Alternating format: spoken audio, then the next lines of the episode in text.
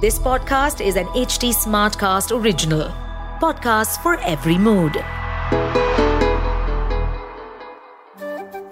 एक ऐसा महाशक्तिमान स्थान जहाँ निर्णायक युद्ध से पहले श्री राम और महात्मा रावण दोनों ने शक्ति उपासना की इस एपिसोड में मैं आपको लेकर चल रही हूँ श्रीलंका, जहाँ माता सती का एक बहुत ही भव्य शक्ति पीठ स्थित है, जिसकी आभा देखते ही बनती है ये मंदिर भारत के बाहर होकर भी अपनी भव्यता, इतिहास और महत्ता के लिए प्रसिद्ध है।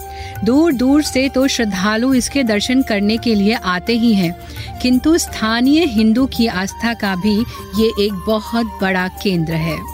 देवी आदि शक्ति जो स्वयं प्रकृति है, जो सुंदरता की परिभाषा है, जिनसे सोलह श्रृंगार की कला समस्त स्त्रियों ने सीखी।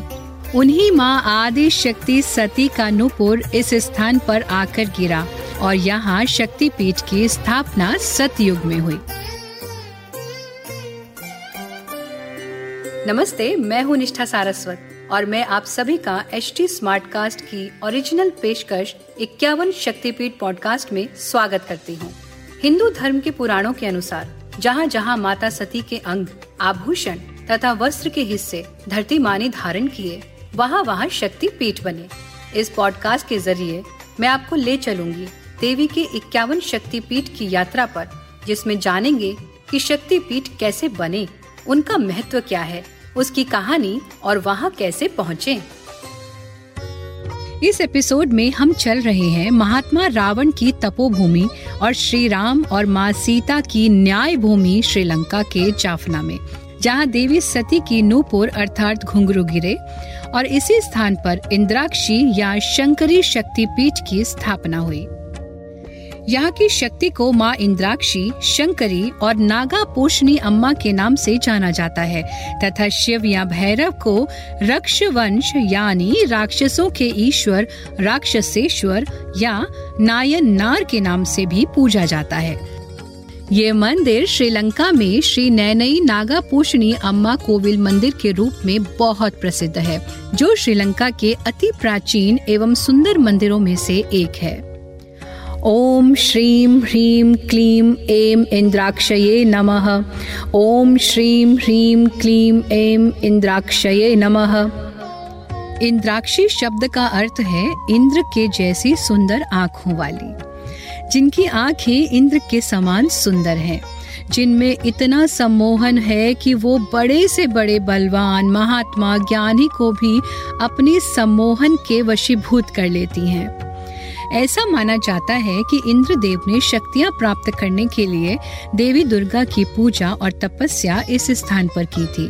तपस्या पूर्ण होने पर देवताओं के उद्धार हेतु कुमार कार्तिकेय का जन्म हुआ।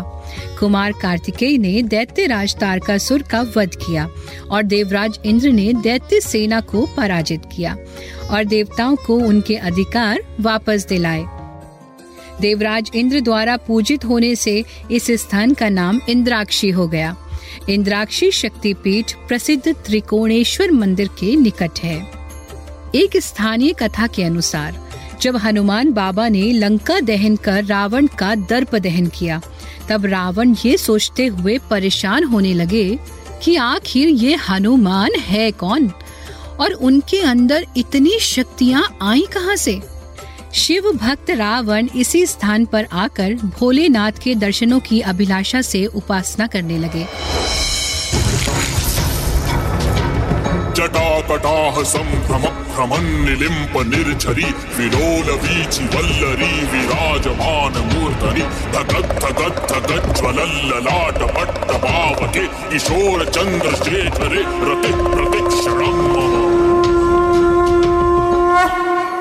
महादेव ने अपने सबसे प्रिय भक्त को दर्शन दिए।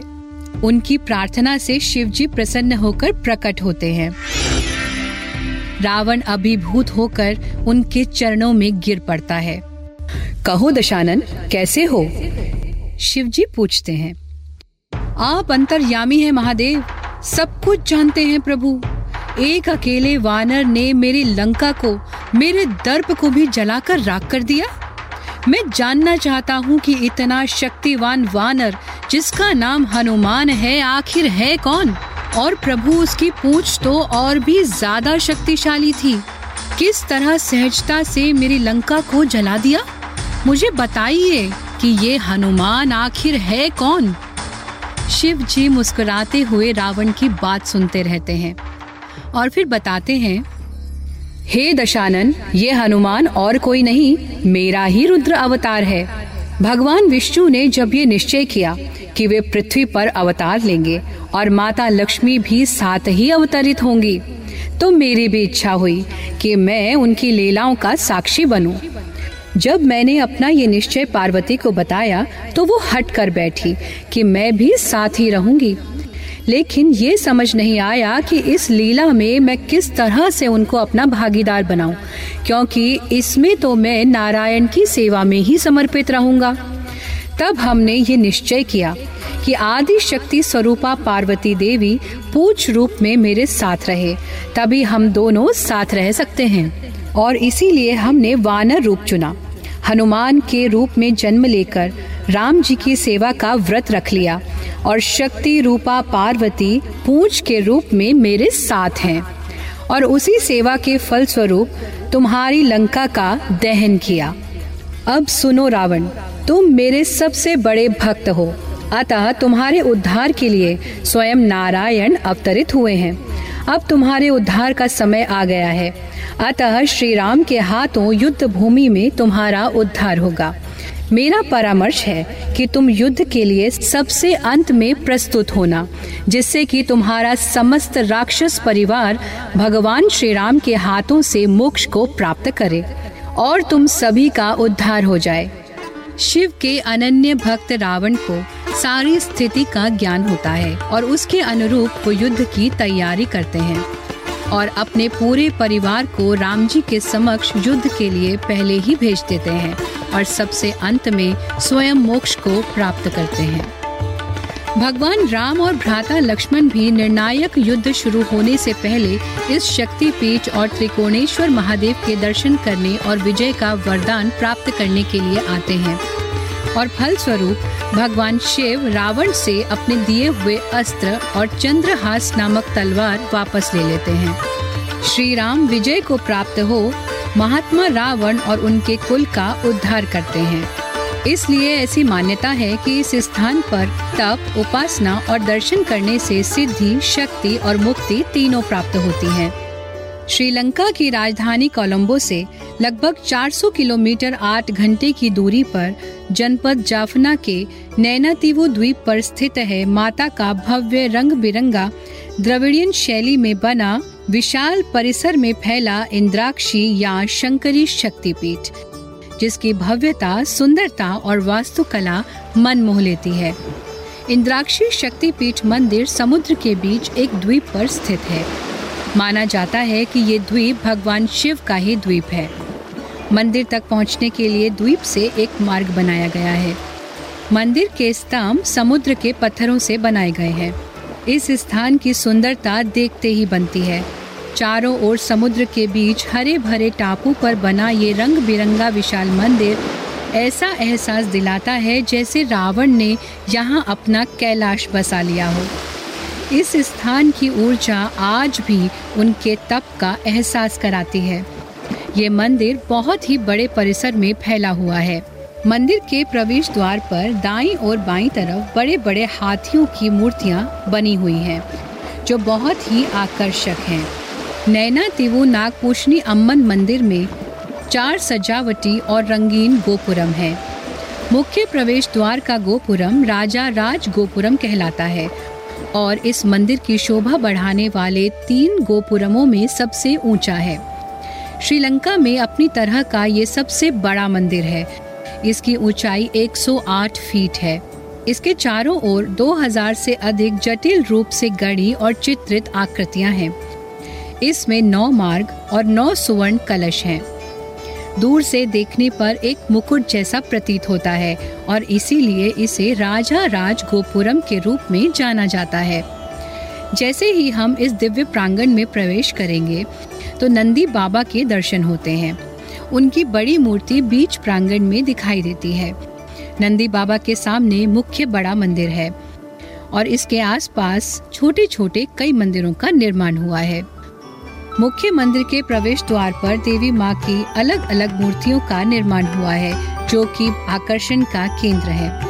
मंदिर में प्रवेश करते ही हमें एक अलग शक्ति का अनुभव होता है। मानो चारों ओर अध्यात्म की लहरें चल रही हों। मंदिर की आंतरिक दीवार केंद्रीय मंदिर की बाहरी दीवार के साथ मिलकर गर्भगृह के चारों ओर एक प्रदक्षिणा पथ बनाती है। प्रवेश द्वार को बड़े पैमाने पर चित्रों, मूर्तियों और तेल के लैंपों से सजाया गया है। गर्भगृह के ऊपर 10 फीट ऊँचा विमान यानी टॉवर है। गर्भगृह के दो प्रवेश द्वार हैं। मुख्य प्रवेश द्वार पूर्व की ओर है, जहाँ से प्रतिष्ठित देवताओं को देखा जा सकता है, और एक दक्षिण की ओर है, जहाँ से उत्सव मूर्तियों को देखा जा सकता है। गर्भगृह में देवी काली माँ की मूर्ति स्थापित है। इन्हें कोविल की माँ देवी नागा पोषणी अम्मा कहा जाता है। माता ने सोने का मुकुट पहना है। वो आशीर्वाद दे रही है। उनके चेहरे और आँखों में अद्भुत सम्मोहन है। इस गर्भगृह की ऊर्जा बहुत ही अद्भुत है। देवी माँ ने सोने चांदी के आभूषण और फूल माला पहनी है। माँ की छवि इतनी सुंदर है कि उनके दर्शनों से मन ही नहीं भरता। परंतु आँखें ज़रूर भर आती हैं। यहाँ पर काली माँ की भी पूजा की जाती है। इंद्राक्षी देवी माँ की मूर्ति देखने के बाद ऐसा प्रतीत होता है, मानो देवी माँ स्वयं साधना में लीन हो। नागपोषणी अम्मन और उनके पति नईनार स्वामी यानी भगवान शिव का ये मूल स्थान है। इस मंदिर की एक अनूठी विशेषता ये है कि नईनार स्वामी और नागपूषणी अम्मन को एक साथ स्थापित किया गया है। जैसे कि वो एक ही हों। मंदिर में गणेश, भुवनेश्वरी, कार्तिकेय, नवग्रह, सूर्य, चंद्र, भैरव, नयनार, नलवार और चंदिकेश्वरारी भी स्थापित हैं। इसी प्रांगण में काल भैरव नायनार का मंदिर भी है मूलतः यह मंदिर नाग वंश के कुल देवता सर्प देवता नयनार को समर्पित है, जो भगवान भैरव के प्रतीक हैं। गर्भगृह में पंचमुखी नाग के पत्थर की बनी एक प्रतिमा की पूजा होती है।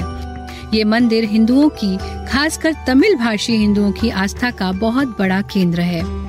ये मंदिर जाफना शहर के दक्षिण पश्चिम में लगभग 25 मील की दूरी पर स्थित है, जहाँ श्रीलंका नौसेना के तत्वाधान में मनाए जाने वाले प्रसिद्ध श्री नागपूषणी अम्मा कोविल उत्सव में लाखों हिंदू श्रद्धालु भाग लेते हैं।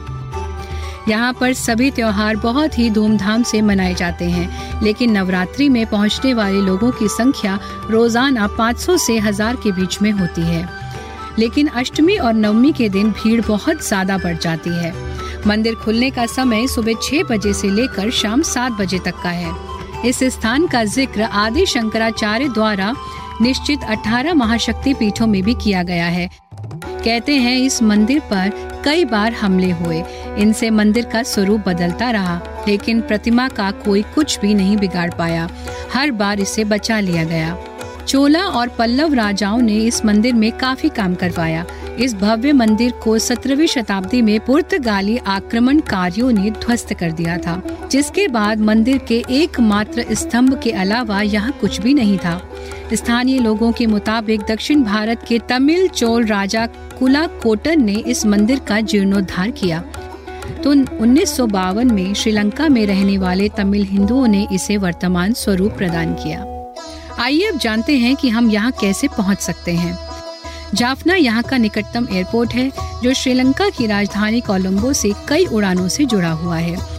जाफना रेलवे स्टेशन यहाँ का निकटतम रेलवे स्टेशन है जो श्रीलंका के प्रमुख स्टेशनों से जुड़ा हुआ है। श्रीलंका सेंट्रल ट्रांसपोर्ट बोर्ड द्वारा संचालित बस सेवा द्वारा भी आप यहाँ पर पहुँच सकते हैं। भारत से यात्रा करने वालों को पहले से ही वीज़ा लगवाना होगा। रहने के लिए जाफना स्थित विभिन्न hotel, guest house, Mathura tourist lodge का इस्तेमाल किया जा सकता है। हम सजेस्ट करेंगे कि आप मानसून छोड़कर वर्ष भर में किसी भी समय यहाँ पर आकर दर्शन करें। तो अगर आप यहाँ आए तो इंद्राक्षी शक्तिपीठ के साथ ही त्रिकोणेश्वर महादेव मंदिर के दर्शन भी अवश्य करें। आज के लिए इतना ही। अगले एपिसोड में हम चलेंगे उत्तर प्रदेश के तुलसीपुर में, जहाँ स्थित है देवी पातालेश्वरी शक्तिपीठ, और दर्शन करेंगे उस स्थान के जहाँ माता सीता धरती की गोद में समा गई थी। आगे की कहानी सुनने के लिए हमसे जुड़े रहिए। मैं हूँ निष्ठा सारस्वत और आप सुन रहे हैं इक्यावन शक्तिपीठ। अगर आप कोई जानकारी या फीडबैक शेयर करना चाहते हैं तो आप मुझे कांटेक्ट कर सकते हैं मेरे सभी सोशल मीडिया हैंडल्स पर। Nishtha Saraswat on Facebook Instagram और यूट्यूब पर। साथ ही आप एच टी को भी फॉलो कर सकते हैं उनके सभी सोशल हैंडल्स पर। Instagram Facebook Twitter link YouTube और ऐसे पॉडकास्ट सुनने के लिए लॉग इन करें एच टी पर। इस पॉडकास्ट पर अपडेटेड रहने के लिए हमें फॉलो करें एट एच टी हम सारे मेजर सोशल मीडिया प्लेटफॉर्म पर मौजूद हैं। और और ऐसे पॉडकास्ट सुनने के लिए log on to W W W dot H T smart cast dot com